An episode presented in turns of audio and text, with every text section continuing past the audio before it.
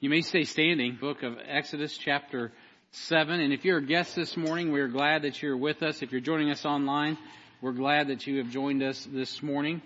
And uh, we uh, we're going to be continue our study called "Getting Out of Egypt" sermon series. We've been talking about this war for worship and the continual conflict that. Uh, am I on back there? Okay, the continual conflict that God has really called Moses and Aaron to uh, engage in to free the children of Israel. And so uh, we've been in this for several weeks. So this is a this is a uh, you know kind of just picking up where we left off. It's just just uh, adding to where we've been. And so uh, if you by the way, if you don't have a Bible, you can grab one from the seat rack nearest you that has one and open to page 91, and you'll be right where we're going to be in our text this morning. And I'd like to just start off by refreshing us in this chapter where we've been, and and then we'll just jump back in review where we were at and jump into this last point about resting in God's ability. So if you have your Bibles, Exodus chapter 7, verse 1, the Bible says, And as the Lord said unto Moses, See, I have made thee a God to Pharaoh, and Aaron thy brother shall be thy prophet. Thou shalt speak all that I command thee, and Aaron thy brother shall speak unto Pharaoh, that he send the children of Israel out of this land, or out of his land, pardon me. Verse 3, And I will harden Pharaoh's heart, and multiply my signs and my wonders in the land of Egypt, but Pharaoh shall not hearken unto you, that I may lay my hand upon Egypt and bring forth mine armies and my people, the children of Israel, out of the land of Egypt by great judgments. And the Egyptians shall know that I am the Lord when I stretch forth mine hand upon Egypt and bring out the children of Israel from among them. And Moses and Aaron did as the Lord commanded them, so did they. And Moses was fourscore years old, and Aaron was fourscore and three years old when they spake unto Pharaoh. And the Lord spake unto Moses and unto Aaron, saying, When Pharaoh shall speak unto you, saying, Show a miracle for you, then thou shalt say unto Aaron, Take thy rod and cast it before Pharaoh, and it shall become a serpent. And Moses and Aaron went in unto Pharaoh, and, and they did so as the Lord had commanded. And Aaron cast down his rod before Pharaoh and before his servants, and it became a serpent. Then Pharaoh also called wise men and sorcerers. Now the magicians of Egypt, they also did in like manner with their enchantments, for they cast down every man his rod as, as they became serpents, and Aaron's rod swallowed up their rods. And he hardened Pharaoh's heart, and he hearkened not unto them as the Lord had said. Heavenly Father, we're so thankful to be in your church today before your word, and Lord, I pray this morning that our hearts would not be hard. Lord, we do not want to be like Pharaoh. Lord, I pray, God, that you would give us the tender soil of the heart, like you talk about in Matthew 13. Lord, I pray that the Word of God would drift down into our hearts, Lord, that it would be well watered, Lord, that it would bring forth fruit that remains and much fruit, fruit that brings glory to your name forever and ever. Oh, Heavenly Father, we're so thankful for these uh, words that you've given us. Lord, you blessed us today with your word preserved for us so that we can uh, understand what you're saying to us, that we can receive it, and that, Lord, we can bring glory to your name in time and eternity. We pray a blessing upon the reading and the hearing of your word, Lord, as we, as we come together this morning, Lord, we know that we're in a continual conflict between light and dark, good and evil, this world, the flesh, and the devil and the Spirit of the living God. I pray, God, that you would bless your people with your words today, that you would be magnified and glorified in time and eternity. We just thank you and we ask this in Jesus' name. Amen. You may be seated. And uh, as you're being seated, I'll just do a little bit of review with you of where we've been. If this is your, maybe you haven't been in our series, just kind of orient you in the book of Exodus here. We've been talking about uh, this this process that's been going on. I've kind of slowed the roll in chapter seven as as God has really brought Moses and Aaron uh, to the place that they're confronting uh, Pharaoh, and they're doing this in a continual fashion. As we'll get into those ten plagues, Pharaoh's not just going to capitulate, right? They got to keep coming back and coming back and dealing with this situation. And so the first thing that we saw that we need to do to be ready to deal with this war for worship, because ultimately that's what it's about. Uh, God wants His people to worship Him. He has a promised land for them. And Pharaoh's like, no, I, I need them to stay here. I need them to work for me. I need them to be under my yoke. And there was a conflict of interest between God's people and Pharaoh. And, uh, and God and Pharaoh. And of course, Pharaoh had been abusing God's people, and they were, they were in his, uh, in, under his dominion, and under his power, and they were profitable for him as they were useful in the workforce and all of that. And he didn't want to let them go because he he liked them making bricks, right? Uh, he was using them for construction projects and all the in- industry there in Egypt. And so uh, and so these shepherds had turned into contractors, and these contractors were quite successful. And uh, he no longer wanted them to be free to go back where they came from or where the promised land that God had actually given Abraham, Isaac, and Jacob. So we find that, that when Moses goes to confront him, it's a little shaky at first and it gets a little worse. And, and part of that is what we've already read in the beginning verses there where he calls them armies. God was hardening them in a, in a really like in a physical, emotional, and a mental sense to be able to endure the rigors of what was coming because God was calling them out not as poor peasants, not as victims, but as victors, people who were forming, he says, armies because they're going to go into the promised land eventually and, and take out the giants and claim the inheritance. God had, in 400 years, over 400 years, God had been gracious to those inhabitants and they had, had every opportunity to repent. Eventually God will send God's people in to root them out and judge them for the sin and wickedness that they were doing with all the child sacrifices and all the things going on in the promised land. In the meantime, uh, we see that Moses and Aaron uh, being called to, to draw out Israel, uh, run into some issues initially, but when we get into chapter 4, uh, we see that all of a sudden it clicks. All of a sudden Moses and Aaron right now in this particular text that I just read are face to face with Pharaoh. There's no backing down and it's going the way that God envisioned it. It's going the way that God commanded it. It's going the way uh, that God wants it to go, even though it doesn't work quite as fast perhaps as maybe some of those in Egypt would have liked, some of those Jews that were in captivity, but yet it is exactly on time. And so the first thing that we saw, if we're going to be uh, facing off continually in conflict with the world, the flesh, and the devil, with darkness and light, is that we got to embrace our identity, right? We got to understand our identity, and we saw that that uh, you know we have to identify, uh, embrace our identity as an officer, as a soldier and as an ambassador. I might add one of the identities that I didn't throw in that that we talked about many weeks ago, months ago now, is also as a son. In, in Exodus 4:12, I believe it is, or verse 22, I can't remember. Chapter 4, God deals with Israel as a son. So kind of circle back around to the type that, that James was mentioning a minute ago. That Israel's not pictured as a as a as the church. Israel is pictured as a son. So all the promises of Israel uh, that they had as a group is a type of what we get as individuals. So if you want to kind of line up those charts there on your types, that's that's how that works. And then we saw last week the need to execute our responsibility, right? We got to execute the responsibility. You know, Moses went from being a guy who was a kind of a rejected prince and, into becoming a shepherd, and then he got his identity and he understood that he was a you know, he was an officer because God had charged him. He was a soldier. He had to go where God told him to do, no matter, uh, go where God told him to go, no matter how he felt about it. And then, and he was also an ambassador because he was representing the entire nation of people and he was representing God and he was giving the terms, uh, for Pharaoh, which could have been peaceful if Pharaoh would have obeyed. And now he's executing on it. Last week we saw how he he uh, he went in and, and, he was faithful and was obedient in giving that message and and uh, he had that responsibility to, to, speak God's message obediently and see God's redemption and ultimately God's judgment upon Pharaoh as Pharaoh's heart continues to harden as God said it would do. So that brings us to the the passage that we read this morning, particularly verses eight through thirteen, which is dealing with Pharaoh and uh, standing, or really Moses and Aaron standing before Pharaoh and doing this miracle that we've all seen, you know, Charlton Heston do, if you're old like me, uh, on the Ten Commandments movie, and throwing down that rod and it turning into a snake and swallowing up uh, uh, the uh, the magician's um, rods that also had turned into serpents. That is one of the craziest things. That I mean, when you think about that, it's like, did that really happen? I, I believe yes, it did. And one of the things that Moses had to do to really come to this point where he was, was able to, to see God successfully work in this way is simply rest in God's ability. he had to rest in God's ability. so, um, he had to, he had to embrace his identity. He had to execute his responsibility, but ultimately he had to rest in God's ability.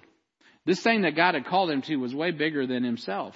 So he had to, he had to trust in what God was going to do uh, in and through him. Of course, and he had some experience. God had already done this earlier in the in his uh, calling on Mount Horeb. And so, if we're facing continual conflict, it requires us to rest in God's ability. I'm sure some of us, even today, feel like you're facing continual conflict. You feel like you're kind of under the pressure. You're, there's always a tension there. Well, you know what? You need to rest. I have to rest. We have to rest, not on what we can do in the arm of our flesh, but what He can do, the right hand of God. And He's able to do what He promises. Uh, when it comes to our salvation, there's not one of us in this room uh, that can get ourselves out of the grave. You can't make yourself grow taller, although the scientists think they can now with growth hormones. But at the end of the day, uh, you start monkeying with that stuff and you're getting out of bounds. I'm telling you, God is the one with the power. He is the one with the power to raise us from the dead, to give us eternal life, uh, and to get us where we need to go. That's why we get saved by grace through faith. Faith not in ourselves, uh, but faith in what Jesus Christ has already done, His finished work on the cross. He's the only one capable. And so we put our faith in Him. We, we trust in His ability. And so when we talk about salvation, we're not just talking about salvation from our circumstances and our bad decisions and our sinful lifestyle, which is included. We're talking about salvation from death with a capital D and hell with a capital H. We're talking about eternal life. Our, that's our biggest problem. You know, uh, you got 99 problems, right? And, uh, and I'm telling you what, hell's your biggest one. I promise you that. So Sorry to offend anybody there, but anyhow, so you need to rest in God's ability to know Pharaoh's speech. Um, uh, to, um, because that's ex- that's amazing. When you look at this text, look in the text with me in the, in chapter seven and verse eight. Look at what God does here. He says, "And the Lord spake unto Moses and unto Aaron, saying in verse nine, When Pharaoh shall speak unto you, saying, Show a miracle for you." Then thou shalt say unto Aaron, Take thy rod and cast it before Pharaoh, and it shall become a serpent. We see here that the Lord spake unto Moses and unto Aaron, and there in verse 9, and, and God knew Pharaoh's speech. Right? He knew Pharaoh's speech. So we can rest in God's ability to know Pharaoh's speech. He knows what's being said. He knows what's being done. Oh, can you believe this or that was said or done? God already knows it. Right? It didn't catch God off guard. He knew what Pharaoh was going to say. He knew what Pharaoh was going to demand. And he had his men ready to go. You see, God knew Pharaoh would ask for a miracle of Moses. He already knew that. He's on mission. He knows everything. God has prepared Moses for this since he, uh, since his appearance on Mount Horeb. If you'll remember in Exodus chapter 4 in verse 1, it, uh, God there was preparing Moses on his call and he said, but, uh, but behold, they will not believe me, nor hearken unto my voice. Moses was very unsure of himself. And for they will say, The Lord hath not appeared unto thee. And the Lord said unto him, What is in thine hand? And he said, A rod. And he cast it on the ground, and, it, and he cast it on the ground, and it became a serpent, and Moses fled from before it. Moses was scared, as I would be too. I don't like snakes. And the Lord said unto Moses, Put forth thine hand, and take it by the tail, and he put forth his hand and caught it, and it became a rod in his hand, that, that they may believe that the Lord thy God of their fathers, the God of Abraham, the God of Isaac, and the God of Jacob, hath appeared unto thee. Now, of course, this rod that Moses had is the, the, the one that he would give and show this sign to the people of Israel. This was not uh, talking about Pharaoh at the time. Moses is concerned about his own people believing him, so God gave him this sign. Uh, Moses pictures the law. Aaron is the priest, right? He's the picture of the priesthood. And we already saw that uh, God told Pharaoh, uh, or told Moses, I'm going to make you, Moses, a God, small, uh, small g, to Pharaoh. Right? And I'm going to make Aaron a prophet. So now we're going to throw down, you don't even, he doesn't, Pharaoh doesn't even get the benefit of Moses' rod. He's going to see Aaron's rod. He's going to have to go through an intercessor. He's getting further from God. He's getting further from God's spokesman. And so Initially, this sign was introduced to Moses for his edification and the assurance of the Hebrew people. But now God's going to use this sign as evidence that Jehovah God is greater than the gods of Egypt. You see, Pharaoh trusted in a god named Urasis, or Urus, I think it's, yeah, Urasis, Urus, something like that. If you know, tell me the right pronunciation. It's U-R-A-E-S, so it's Urus, I think is how it's pronounced, Urus. So, and this, this God was a serpent God. And I'll talk a little bit more about that here in a minute. But he believed that this God, Urus, would protect uh, Ra, the sun god. If you've been around, you know, Egyptian uh, folklore there, they believe that Ra went around the earth every day, and at night he went through the he went through the underworld and was and he was protected by this serpent uh, named Urus, along with a few other gods and goddesses. Um, and this serpent god was the one that secured the sun coming up every day. And it seems crazy to us, I know, but that's what he believed. And uh, and so this, of course, is a cobra. You've probably seen that the picture of the cobra on their head, you know, all the time. That's why that cobra is on their head, and uh, and it, and it was symbolized on the crown. There was also a female deity named Wadjet, which was the uh, daughter of Ra, that traveled along with them and uh, defeated, uh, you know, this this god called Apep. There was another serpent, Apep, A P E P, uh, I can pronounce that pretty easily. Uh, Apep was this, this serpent that they feared, uh, that was always trying to attack Ra, the sun god, as it went through the underworld. All right, so this is the this is the crazy mythology that that he believed. But this is what they believed: that if Apep would defeat um, Urus, then not only would the earth, the sun, not come up, of course, and there would be chaos in Egypt, but also the whole universe would go into chaos. The cosmos would go into chaos. And so this was a big deal to them. And so God was selecting a serpent for a reason, especially a serpent that devours their serpent. I mean, God was sending a strong message that uh, you're in trouble, Pharaoh, because uh, I'm coming for you, right? And so, uh, so God understood the source of Pharaoh's faith, right? He understood all of these things, of course, and Moses and Aaron were prepared saints meeting with a prepared sinner. Now, when we say that, most of the time, and I do believe this, I think I said it as recently probably as last week, most, or Wednesday night perhaps, I don't remember, but I do believe that, that right now, especially, there are a lot of prepared sinners. And when we say that, what we're talking about is people like I was back in 1987, a long time ago. I was a sinner that God had been working on in my heart, convicting me with the Spirit of God, showing me truth, challenging my, my own belief system. So I was like prepared to hear the gospel. There are people out today, especially right now, with the way the economy's going, the way the world's going, all of that stuff that, that seems bad to many, for us is kind of like, well, good, because the only person you can really trust, the only person we can really rest in, anyway, is Jesus. So we just happen to have a solution. Because Jesus is the answer. I know that sounds super simple. Sounds like, you know, we're in the 60s and, you know, we're in sandals. But it's really true. He is the way, the truth, and the life. And so, so we have that. But there's also prepared sinners. And in this case, Pharaoh's a prepared sinner, but not prepared in that same sense of someone who's ready and willing to repent. You see, God wants to use us as vessels of honor. He, he wants everyone to be a vessel of honor. He's not willing that any should perish. Any one of Adam's fallen uh, sons that, that are in this world and, and, and, and Seth's fallen image and likeness, man. I mean, God is happy and willing and ready to redeem us and, and make us a vessel of honor, a vessel that's, that's clean and pure, you know, that he can, he can drink out of. Hmm. I need a drink of water. All right. So, so just have, I didn't really plan that. So, uh, so I needed a drink for real. So, so he, he makes a vessel of honor, right? Something that you, you would want to drink of. And then there's, there's other vessels that aren't so honorable, right? And he'll get glory out of everyone's life, even Pharaoh's.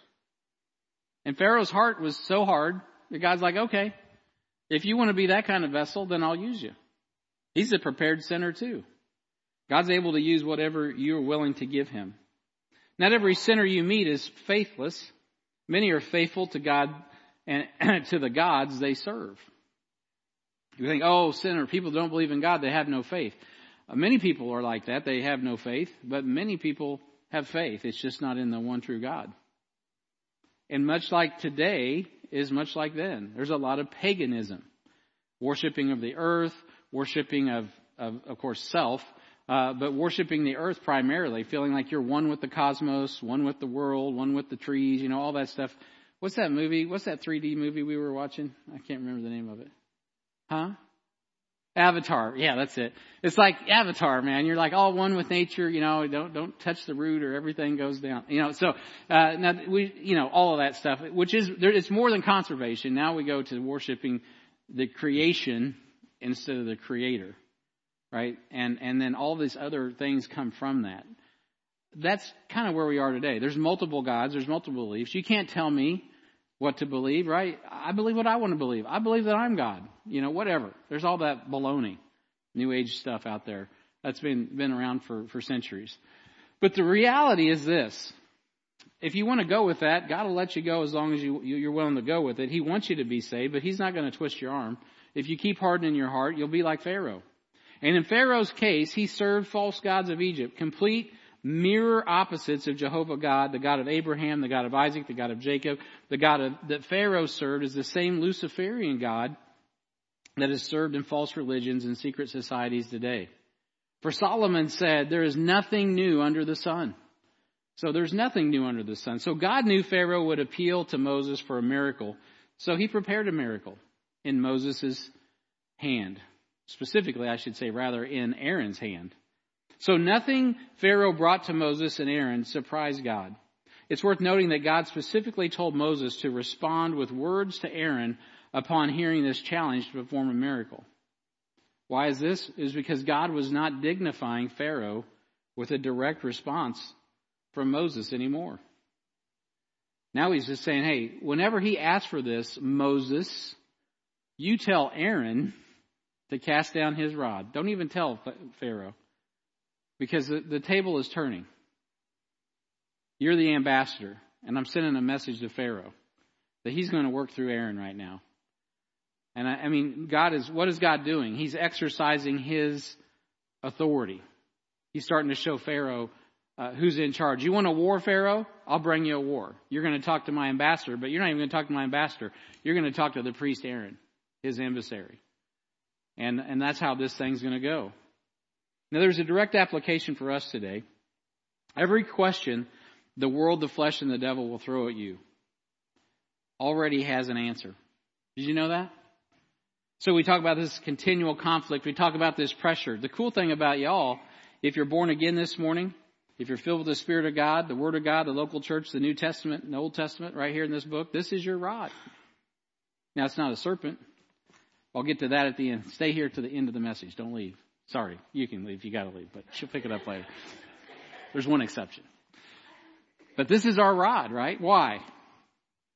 Because, well, we know, we know Revelation chapter 19, Revelation chapter 1. Jesus' testimony is the spirit of what? Prophecy. God knows what's going to happen. He knows the beginning from the end. He has all the answers right here. And this is the authority, like at HBF, this is our authority. This is the Bible. We operate by the Bible. I got saved by trusting what the Bible says. God had the answers to my problems before I was even born. He already solved my problem uh, almost 2,000 years before I was born. Over 1,900 years before I was born, God had already solved my problem. He already solved my problem and provided a solution. He was just waiting for me to catch up. I mean, this, this is the rod that God has given us, and it's an, it's an authority. It's even called the authorized version of the Bible. It has superior answers to all the straw arguments erected against God and His Word in this world. And so there's nothing that God uh, uh, has not thought of or prepared for in His Word. Now that doesn't mean we always understand it, we see it clearly or understand it ourselves, because God's ways are higher than our ways and His thoughts are higher than our thoughts. But if you spend any time studying this book, the whole counsel of God's Word, you'll walk away going, whoa, that is the words of God. It's not the thoughts of God alone, although it is his, his words are his thoughts. It is the words. Like he's prepared for us his words. He speaks to us from his Bible, from his word. And I tell you what, his word puts the, the, the straw dog arguments of this world to shame. 1 Corinthians 3.19 says, For the wisdom of this world is foolishness with God, for it is written, He taketh the wise in their own craftiness. I like that. He taketh the wise in their own craftiness. You, need, you know, Pharaoh thought he was being pretty, pretty smart, right? In the previous chapter, chapter six, he's like, okay, you want your, you want these people to go, I'll tell you what. I'm going to take away their straw, they're going to make more bricks, and, uh, and they ain't going anywhere, you know? And I'm going to tell them that's your fault, Moses, so there you go. I'm pretty slick. And, uh, and, and so, and you know what? For a minute it worked. I mean, they were so oppressed, they, they didn't want to listen to Moses anymore. And Moses was depressed. I mean, it was just, a, it was stressful. It was difficult. And God's like, ah, I got this.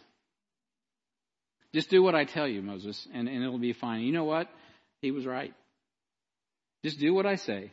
When God calls you to stand before doubters and disputers, you must be under his authority and provide the miraculous power of the Word of God.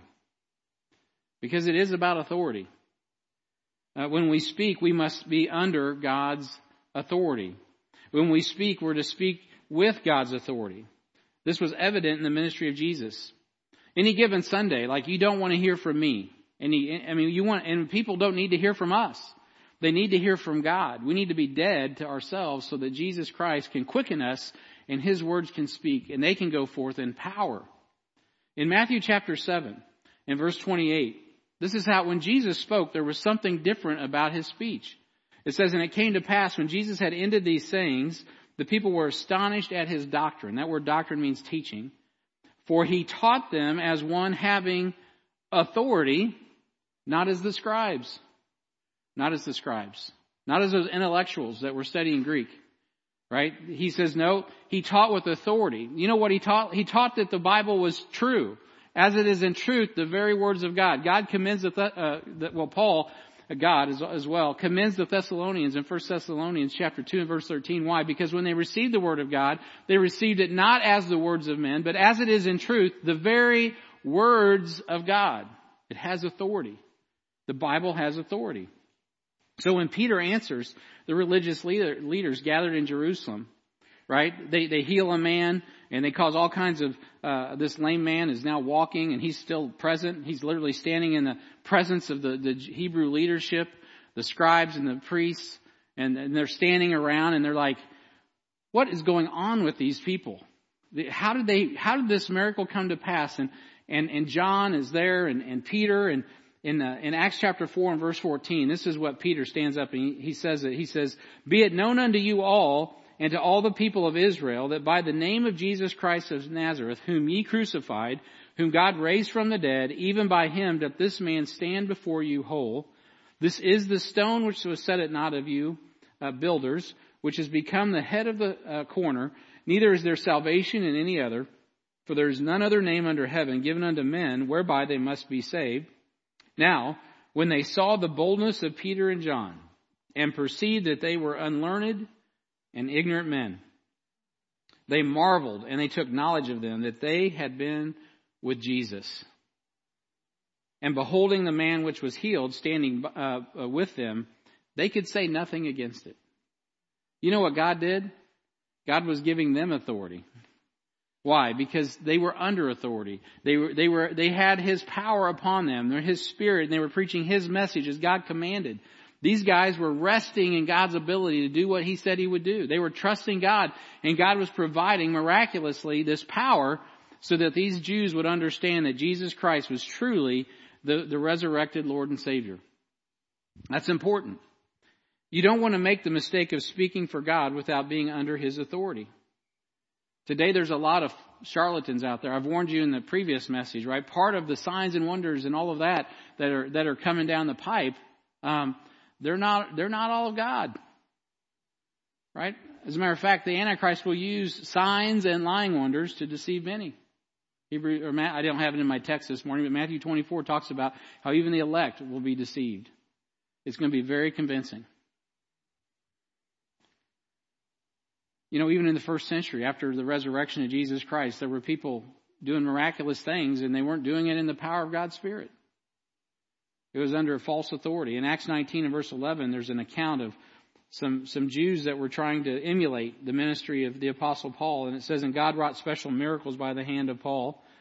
They were special. They weren't something that still goes on, but they were special for that time. So that from his body were brought unto the, unto the sick handkerchiefs or aprons and uh, and the diseases departed from them, and the evil spirits went out of them.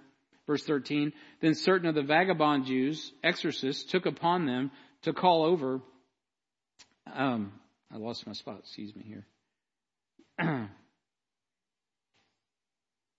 to call over to them which had evil spirits the name of the Lord Jesus. This is where they made a mistake. We adjure you by Jesus, whom Paul preacheth, and there were seven sons of Sceva, a Jew, and chief priests, which did so. So there are these folks who are like, you know what? Man, this is a good deal. We're going to get in on this thing. Look at what Paul's, look at the following he has. Let's try to do this and, and let's see, let's see what will happen. And so they, they call over and they start doing this and in the name of Jesus, just like Jesus is some lucky charm, right? Some magical spell, abracadabra. in the name of Jesus, right? And so, no, no, God is like, I'm not having it. Verse 14, and, there, and, and verse 15, and the evil spirit answered and said unto, uh, said, Jesus I know, Paul I know, but who are ye? Who are you? And the man in whom the evil spirit uh, uh, was leaped on them and overcame them and prevailed against them, so that they fled out of the house naked and wounded. And this was known to all the Jews and Greeks also dwelling at Ephesus. And fear fell upon all, and the name of the Lord Jesus was magnified. And that's what we're seeing here with Jannes and Jambres. We'll talk about them in just a moment. But ultimately, through this whole process that we'll look at in the ten plagues, God is exposing, He's making bare the false gods of Egypt. Oh, they had power. But God's saying, look, I have the power. I am the authority. So you don't have to have a vision on Mount Horeb or an appearance from Jesus in a dream. If you're born again, God has given you the authority to go and share the love of Christ with everyone in your sphere of influence. Simply speak what God has said to you from the Word of God. It's preserved for you, and this is the message you have. It is the authority that you have, and you don't need my authority. If once you're born again, you can take this Bible and you can tell everybody how Jesus saved you. That's what we should all be doing all the time if we're born again. And uh, and there's more people that want to hear it than people who don't. I believe at this time. God has His commands in this book, and it is the rod that is in our hand. Isaiah 46 9 says, "Remember the former things of old." For I am God. You're always looking for something new, but God says, Remember what I've already given you. I am God, and there is none else. I am God, and there is none like me, declaring the end from the beginning, and from the ancient times the things that are not yet done, saying, My counsel shall stand, and I will do all my pleasure. God is sovereign, and he can, and he can get the right answer no matter what variables we give him. Pharaoh can stand there all day long saying, I'm not going to let your people go. And God's going to get his people out. Because you can't beat God. I know some of some there's some sinners their hearts are hardened against God, but God continues to extend His grace. He continues to uh, send people to, to to preach the gospel in hopes that their their heart might soften and they may receive the gospel of the Lord Jesus Christ. And I pray they do. But if they don't, God will still have His way. He will still fulfill His purposes. There's no one that's going to stop God. Another thing we got to do uh, as we rest in God's ability is rest in God's ability to defeat Pharaoh's sorceries, right? God knew his speech, but he also brought these sorceries, right? The, these these uh, magicians, these wise men that did these sorceries. In Exodus 7:10, we see that Moses and Aaron went in unto Pharaoh, and they did so as the Lord had commanded. And Aaron cast down his rod before Pharaoh and before his servants, and it became a serpent. Then Pharaoh also called the wise men um, I'm sorry. Uh, and Pharaoh called the, uh, the wise men and the sorcerers, now the magicians of Egypt, they also did in like manner with their enchantments, for they cast down every man his rod, and they became serpents, but Aaron's rod swallowed up their rods. Moses rested in God's power to speak the Lord's command. So they throw these rods down, and you guys clearly know the story. Everybody's seen it. I think there's probably not, probably hardly anybody doesn't know this account. But Moses understood his limitations, right? His job was simply to speak what God had called him to speak. That's all he could do. Really, he couldn't make his rod turn into a serpent. Uh, he couldn't make Aaron's rod turn into a serpent. He could do what God told him to do, and that would happen. There's a difference. It wasn't just go out willy nilly and do what you want to do. Moses, I need you to speak on my behalf. And when you speak on my behalf and do what I tell you to do, you'll see miraculous things happen. Beloved, that's what we really need in the church today.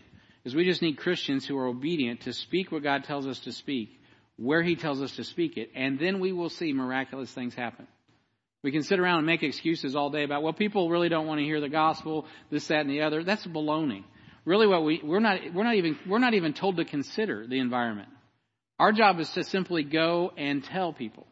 It is in God's, it's God's business how that lands with folks. Now obviously we need to do everything in our ability to be gracious and kind, demonstrate the fruit of the Spirit because that's who we, we're representing. That is not just what we are, it's who we are.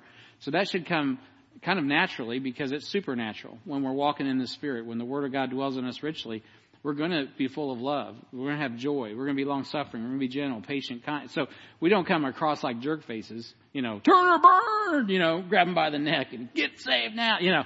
That's not going to work very well. And maybe there are some places we need to do that, but most places, uh, it's it's it's you know it's just the love of God. If they don't want to hear it, you move on to the next person. You wipe the dust off your feet, like one of those uh, you know Final Four basketball teams. You know, they're in the in the on the paint, cleaning their shoes off. I never I wonder about that. They're always trying to get a grip on their shoes, and that's kind of nasty. But anyway, um, you, you shake the dust off your feet, and then you go forward to the next opportunity. And so you stand and you, and you do the command that God has called you to do. And God understood, or Moses, I'm sorry, understood his limitations. He was simply an officer. He was simply an ambassador, right? That's all that he was. Uh, there was nothing else that he could do other than what God told him to do. Moses stayed in his lane, and he didn't take on too much, and he also didn't take on too little. He spoke to Aaron just as God commanded him, and Aaron obeyed his voice, and God blessed the word of his servants Moses and Aaron. So we call, we're called to preach the gospel. Even though, think about this, we are called to preach the gospel even though we cannot save anyone. Isn't that crazy? How did this church just appear out of nowhere? I can't save anybody. I can't disciple. I mean, we can make disciples, but we can. Te- all we do is we teach the Bible. Who does the work? God. You can't get a group this size in one room to agree on anything in, in America. But you know what? We all agree on one thing, and that's who God is. It's His Word, it's His authority, right? God does the work. We just simply believe God's Word, speak God's Word, and then God does the work.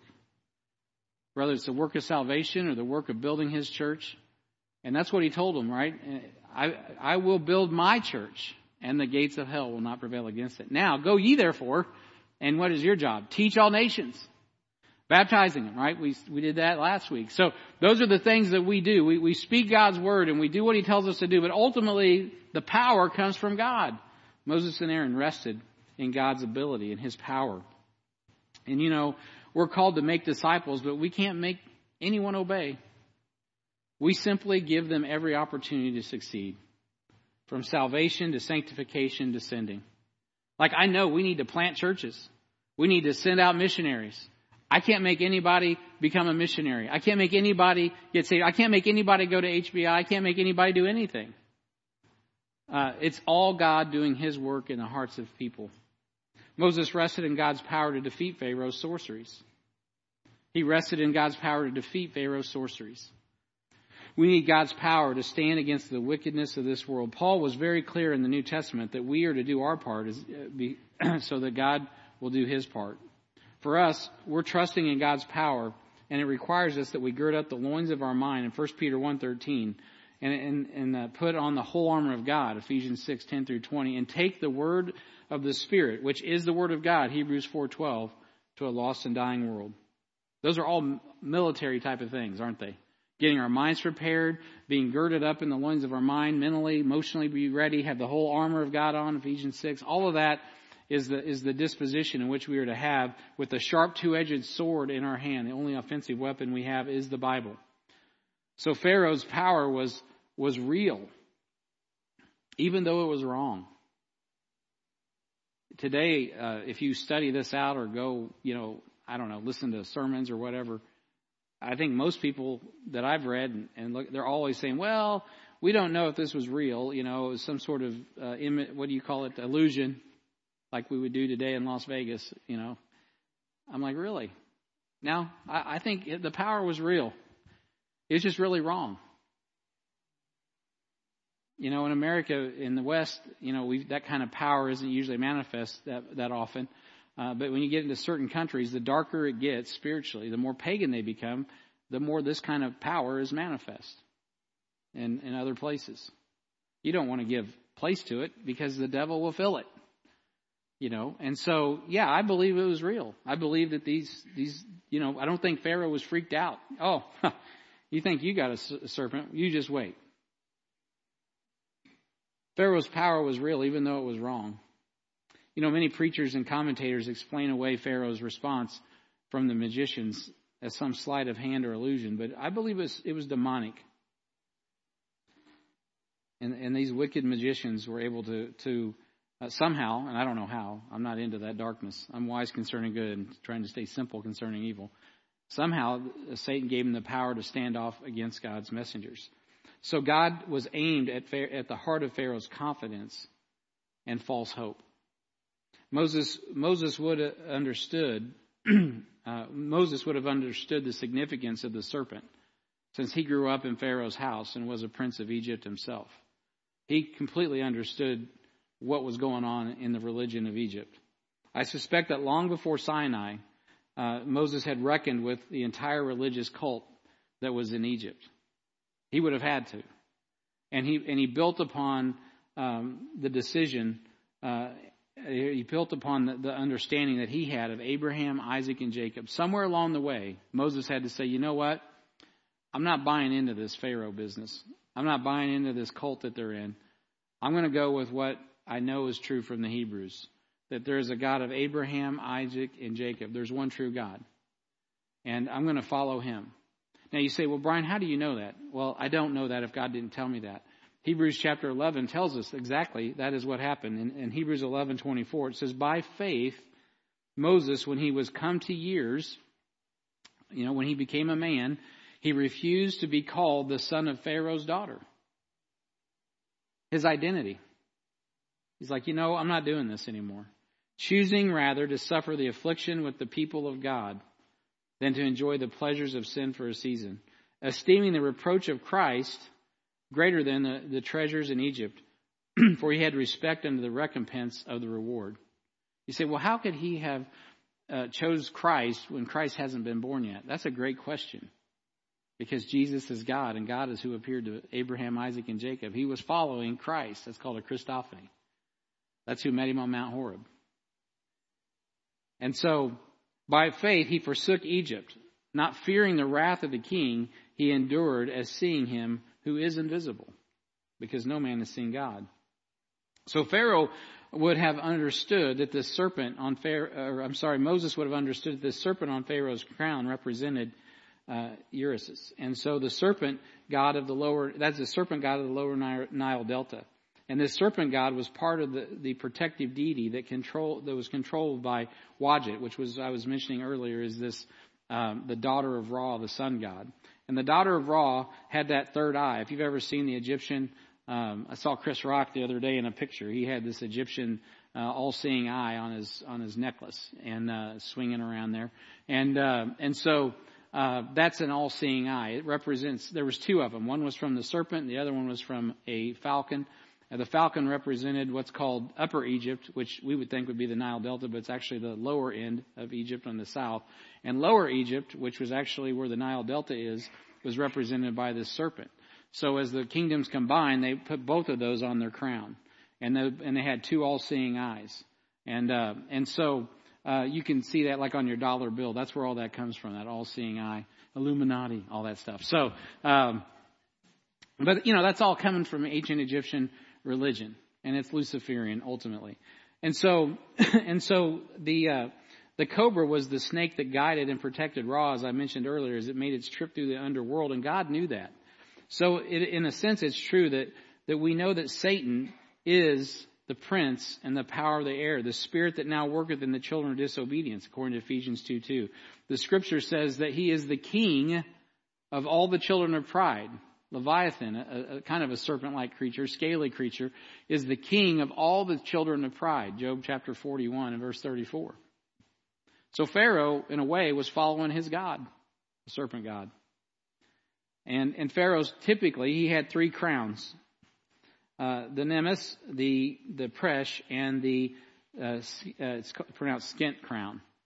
The, the name, these three crowns represented different things um, for the pharaohs. The, the Nemes crown was worn at the funeral, and you've seen that, like King Tut. It's like a lion-like face, and you got the big headdress, you know that that one. And on the front, you'll see the the serpent, of course.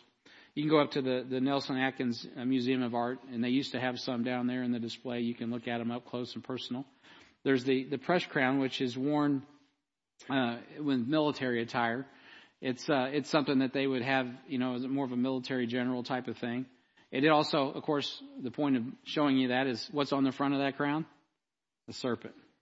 Is protecting the head, right? Protecting the, the head of the the uh, the uh, uh, the pharaoh. and protecting the kingdom, the authority, all the symbolism that goes with that. And the third is a uh, the uh, the third crown is the the cent crown, and it's uh, it's kind of pronounced Kent, depending on who pronounces it, but it's neither here nor there. It's the one that they wore every day. It was the common it was a common crown that they wore, and um, and that actually shows you the migration.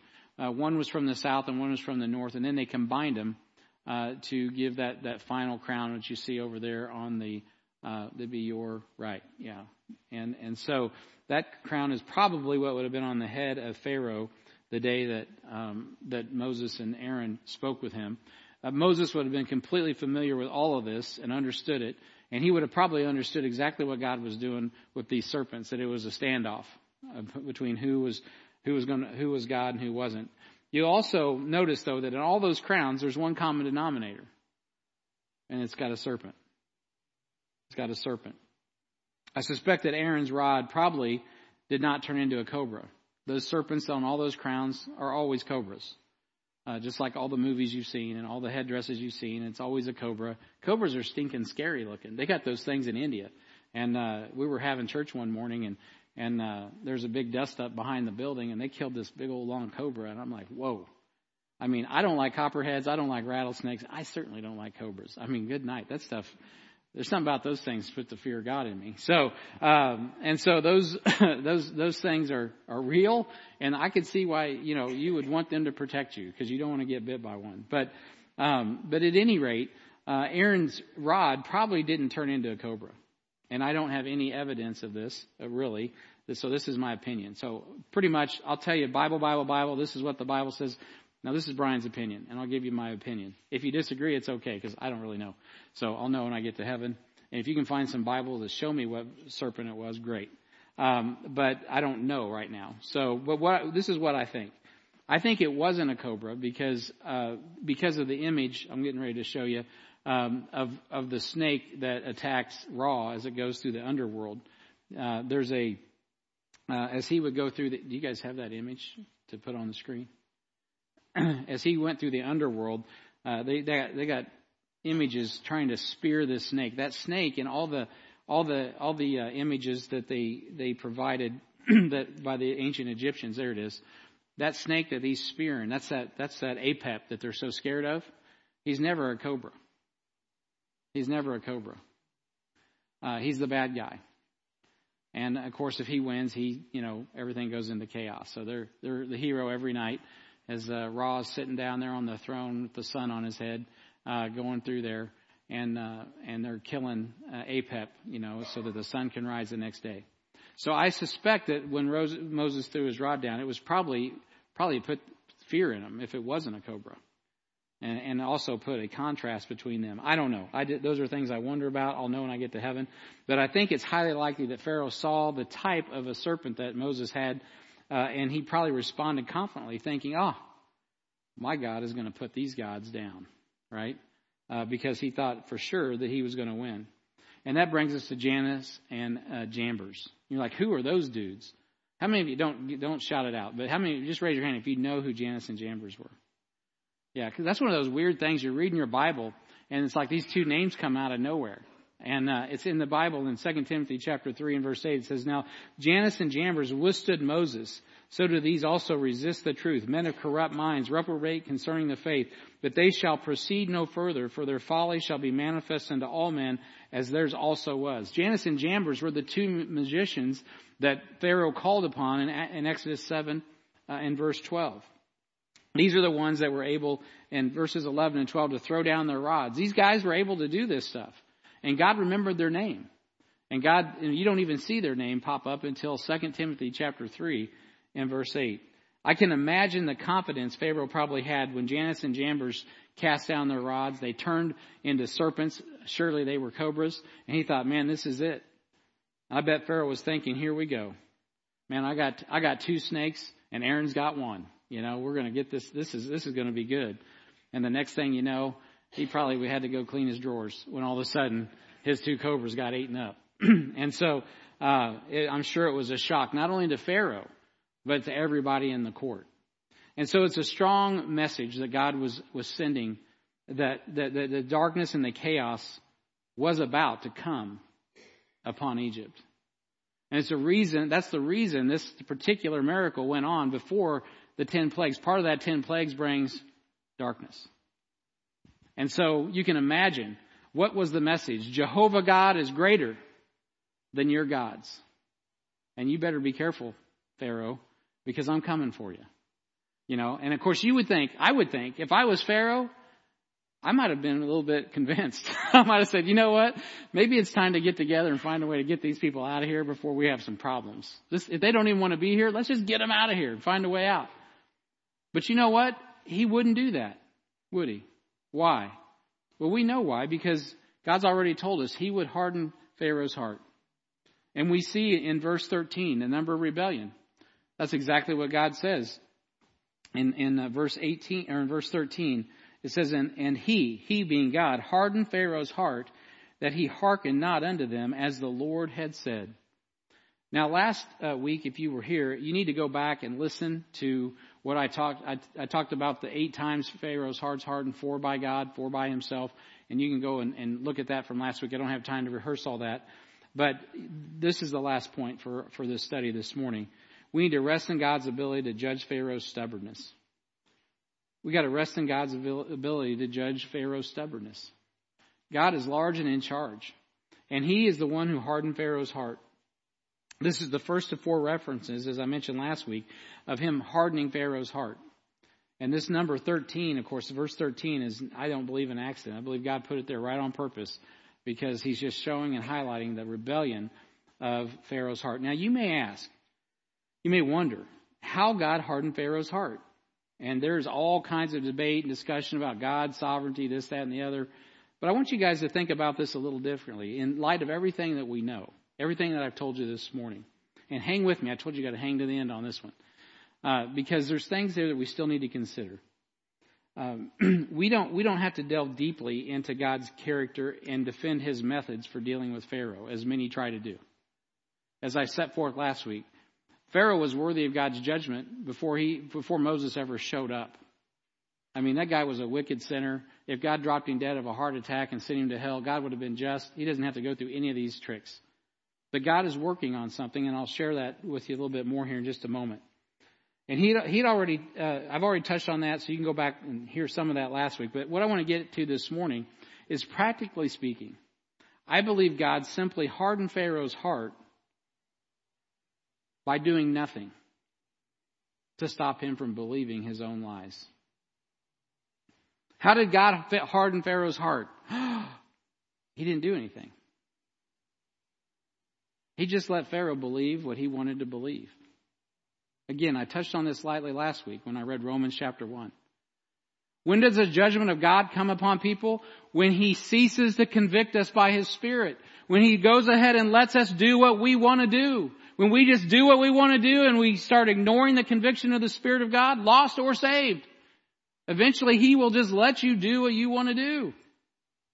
That is the worst judgment you can ever have.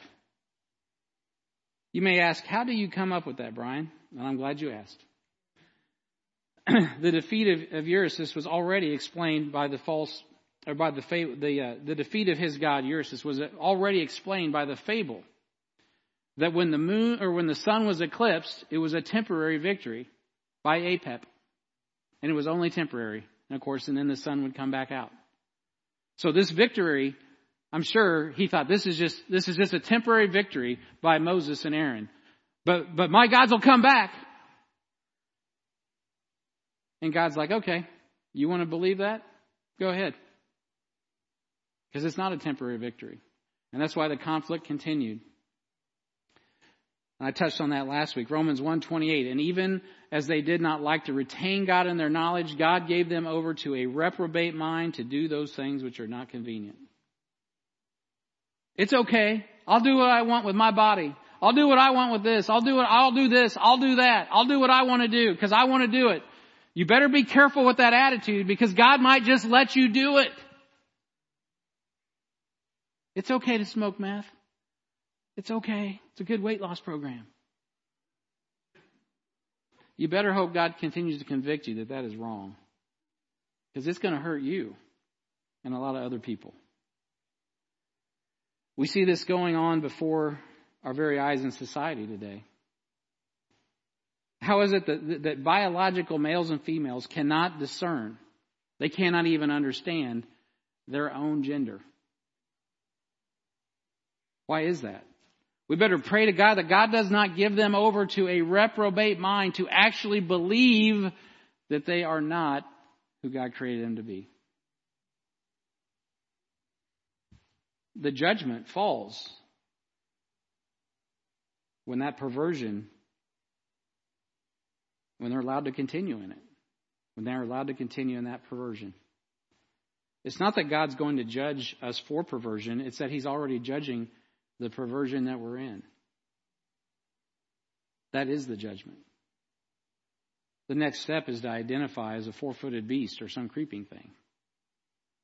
When people start doing that, and there are people already doing that. And now all of a sudden we're like, protect your kids, protect your children. Why? Because perversion is becoming part of the mindset of people because they're becoming increasingly pagan. Nothing new under the sun. It is the judgment of God. Would to God that the truth of God's word would eclipse that. The Bible is true. There is continual conflict with the truth. Why? Because the devil wants to keep people in darkness. He doesn't want them to come to the light of the truth. So God is using the hardening of Pharaoh's heart for the benefit of his children who are in danger of facing the same judgment as Pharaoh. Now this is the point you really got to get that you might miss. It wasn't just about Pharaoh knowing who God was. He was, his judgment was already settled. We know he's not going to come to, faith, right? But there were, there were Hebrews, there were Jews that were in captivity, in bondage, that were also worshiping these fake deities, that were buying into this false religion. You say, well, how do you know that? Because Ezekiel chapter 20 tells us that. In Ezekiel 20, 890 years after God delivered Israel out of Egypt, God writes to Ezekiel and he says, hey, in, in, the day that I lifted up mine hand unto them to bring them forth of the land of Egypt into the land that I espied for them, flowing with milk and honey, which the glory of all, which is the glory of all the lands. Then said I unto them, Cast ye away every man the abomination of his eyes, and defile not yourselves with the idols of Egypt. I am the Lord your God. Get rid of all those Egyptian idols. Get them out of your life. Don't worship those gods. But they rebel, uh, rebelled against me and would not hearken unto me. They did not every man cast away the abominations of their eyes, neither did they forsake the idols of Egypt. Then I said, I will pour out my fury upon them to accomplish my anger against them in the midst of the land of Egypt. You'll note later on when, when we get into the plagues, initially the plagues were not just on the Egyptians, they were on everybody. Why? Because some Hebrews needed to repent. They were on the wrong team. But I wrought for my name's sake that it should not be polluted before the heathen, among whom they were, in whose sight I made myself known unto them in bringing them forth out of the land of Egypt. You see, God was judging Pharaoh so that his children would understand this is not the way to go. And so Pharaoh was a vessel of dishonor. This is not the example that you want, children of Israel. Stay away from his gods. My, I am greater than this. Get away. Beloved, there are people in the church this morning probably that need to get away from some things and you need to understand that you're going the wrong direction. God's people acting like the world. Divorce rate is the same in the church as it is in the world. I mean, fornication happens in the church like it happens in the world. All of that stuff that we are not to be doing. God says, listen, wake up. Judgment's coming on this world.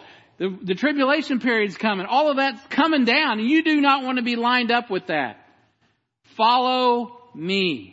Follow my authority. Speak my words. Be on my team. Be my son. Be my ambassador. Take my commands. Be under my authority. Don't do what is right in your own eyes. God warned, uh, God warned God's people through the prophet Isaiah that he could allow them to believe in the lies of idolatry, just as Pharaoh. We had a man get upset one time because we were teaching this in D2. It doesn't change the fact that it's true. You can get upset all day.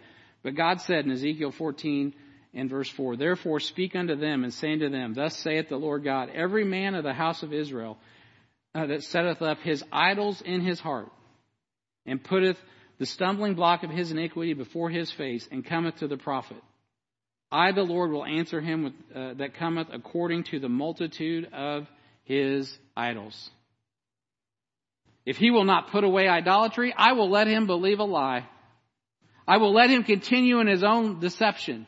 He will deceive himself because he will not obey. He will not repent that I might take the house of Israel in their own heart, because they are all estranged from me through their idols. Therefore say unto the house of Israel, thus saith the Lord God, repent, right? Change your heart and mind, right? Turn yourselves from your idols and turn away your faces from your abominations. For every one of the house of Israel, or the stranger that sojourneth in Israel, which separateth himself from me and seeth uh, uh, and setteth up his idols in his heart, and putteth the stumbling block of his iniquity before his faith, and come face and becometh uh, and cometh to a prophet to inquire of him concerning me. I, the Lord, will answer him by myself. I will give him a message, and it's not going to be the one that he needs to hear. It's the one he wants to hear. You know what the Bible says in the New Testament? In the last days, there's going to be perilous times. Uh, there's going to be all kinds of teaching and there's going to be all kinds of congregations. And you know what they want? They just want their ears tickled.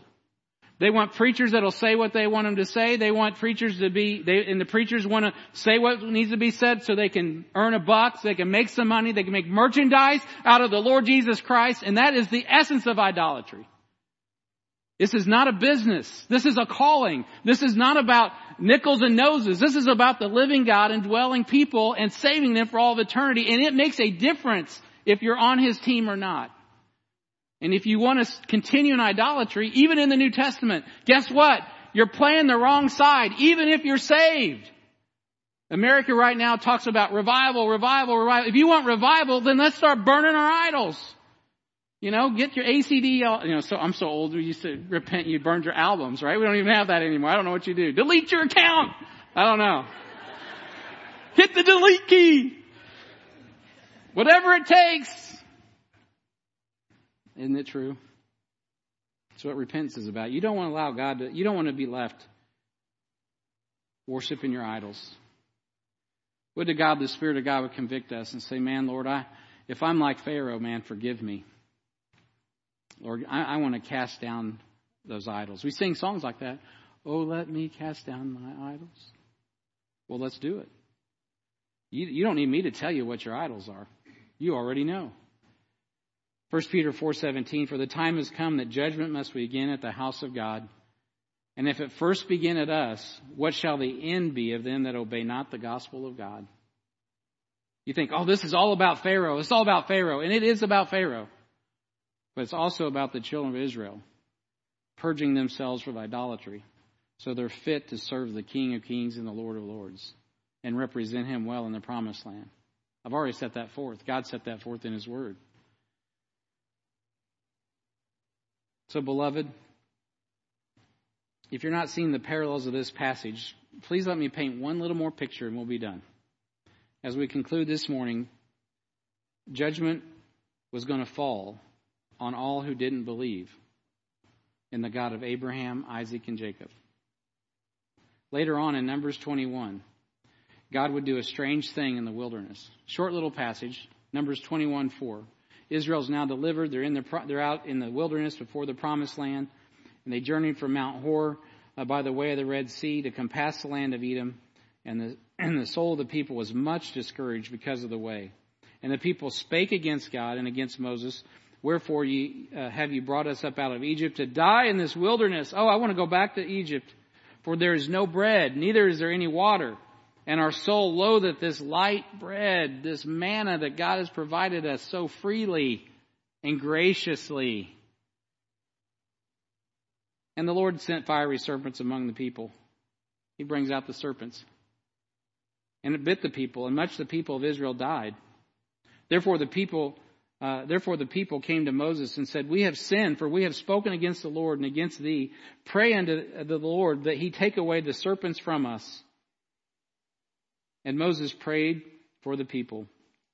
And the Lord said unto Moses, Make thee a fiery serpent and set it upon a pole. And it shall come to pass that every one that is bitten, when he looketh upon it, shall live. And Moses made a serpent of brass and put it on a pole. And it came to pass that if a serpent had bitten any man, when he beheld the serpent of brass, he lived. And I think many of you know the old song. Look and live, my brother, live. Look to Jesus now and live. It's recorded in his word, hallelujah. It is only that you look and live. Paul would write to the Galatians in Galatians 3 and say, Christ hath redeemed us from the curse of the law, being made a curse for us. For it is written, Cursed is every one that hangeth on a tree. Quoting from Deuteronomy chapter 21 and verse 22 that says, If a man have committed a sin worthy of death, and he be put to death, and thou hang him on a tree, his body shall not remain all the night upon the tree, but thou shalt in any wise bury him that day, for he is hanged. He that is hanged is accursed of God, that the land be not defiled, which the Lord thy God giveth thee for an inheritance. You see, beloved, these serpents that we're talking about, there's a serpent that is put on a pole later on in Numbers. This serpent is cursed by the law itself, and it's a picture and it's a type of Christ. Whoever looks to Christ lives. There was a little truth in every lie. They, they, there was a sun god that was being protected by a serpent. I told you it was Luciferian. Jesus is not a serpent, but he became a curse for us. Why? That we may resurrect with him at the resurrection. I mean, all that was right there, man, so close to Pharaoh, so close, but so far. Because his heart was hard to the one true God. And beloved, it is no accident that in 1 Corinthians 15, when Paul is preaching about the resurrection of the saints, this is what he says. So when this corruptible shall have put on incorruption, and this mortal shall have put on immortality, then shall be brought to pass the saying that is written, Death is swallowed up in victory. Pray tell, how is our death swallowed up in victory? It's because Jesus Christ became a curse for us. And he was the one who fulfilled the law of Moses that we couldn't keep. And when death and hell were coming for us, you know what he did? He swallowed them up in his son and became a curse for us by hanging on that tree. Death and hell are swallowed up. It's what the Bible says. O death, where is thy sting? Where's the fiery serpent's sting? I don't feel it anymore. O grave, where's the victory? The sting of death is sin and the strength of sin is the law, but thanks be to God which giveth us the victory through Jesus Christ, beloved. He is the way. He is the truth. He is the life. The Bible tells us in Psalm 40 and verse 7, Then said I, Lo, I come in the volume of a book. It is written of me, I delight to do thy will, O God. Yea, the law is within my heart. Man, Jesus came to this earth. The law was in his heart. He would not, he refused to disobey God. He kept every command. He became a, a, a curse for us. He became a serpent for us. He hung on the tree and before that day was over, they broke his leg. They put a spear in his side and the blood and the water came out and he was dead. But he rose again the third day. And he's alive right now. And if you have not called upon the name of the Lord to be saved, I am telling you, you gotta quit putting it off because God might give you the lie that you want to believe is that I'm okay without Jesus. And He'll let my good works outweigh my bad works. No, no, no, no. There's only one way and that is to trust in Jesus Christ and what He's already done. It's an affront to God to work your way to heaven. Else He would not have had to die on the cross. If there's any good work that we could have done to earn our way to heaven, Jesus wouldn't have had to die. But he had to die because all of us have fallen short of the glory of God. Every one of us. And he wants all of us to be saved because he is a God of love. He loves us, and he's demonstrated that. And beloved, in a world where there's continual conflict and there's, and there's contention between light and dark, good and evil, you better decide whose team you're going to be on. Because today, as the ambassador speaks, is the day of salvation. Let's stand. Heavenly Father, I thank you for the opportunity to preach your word once again. I thank you for this.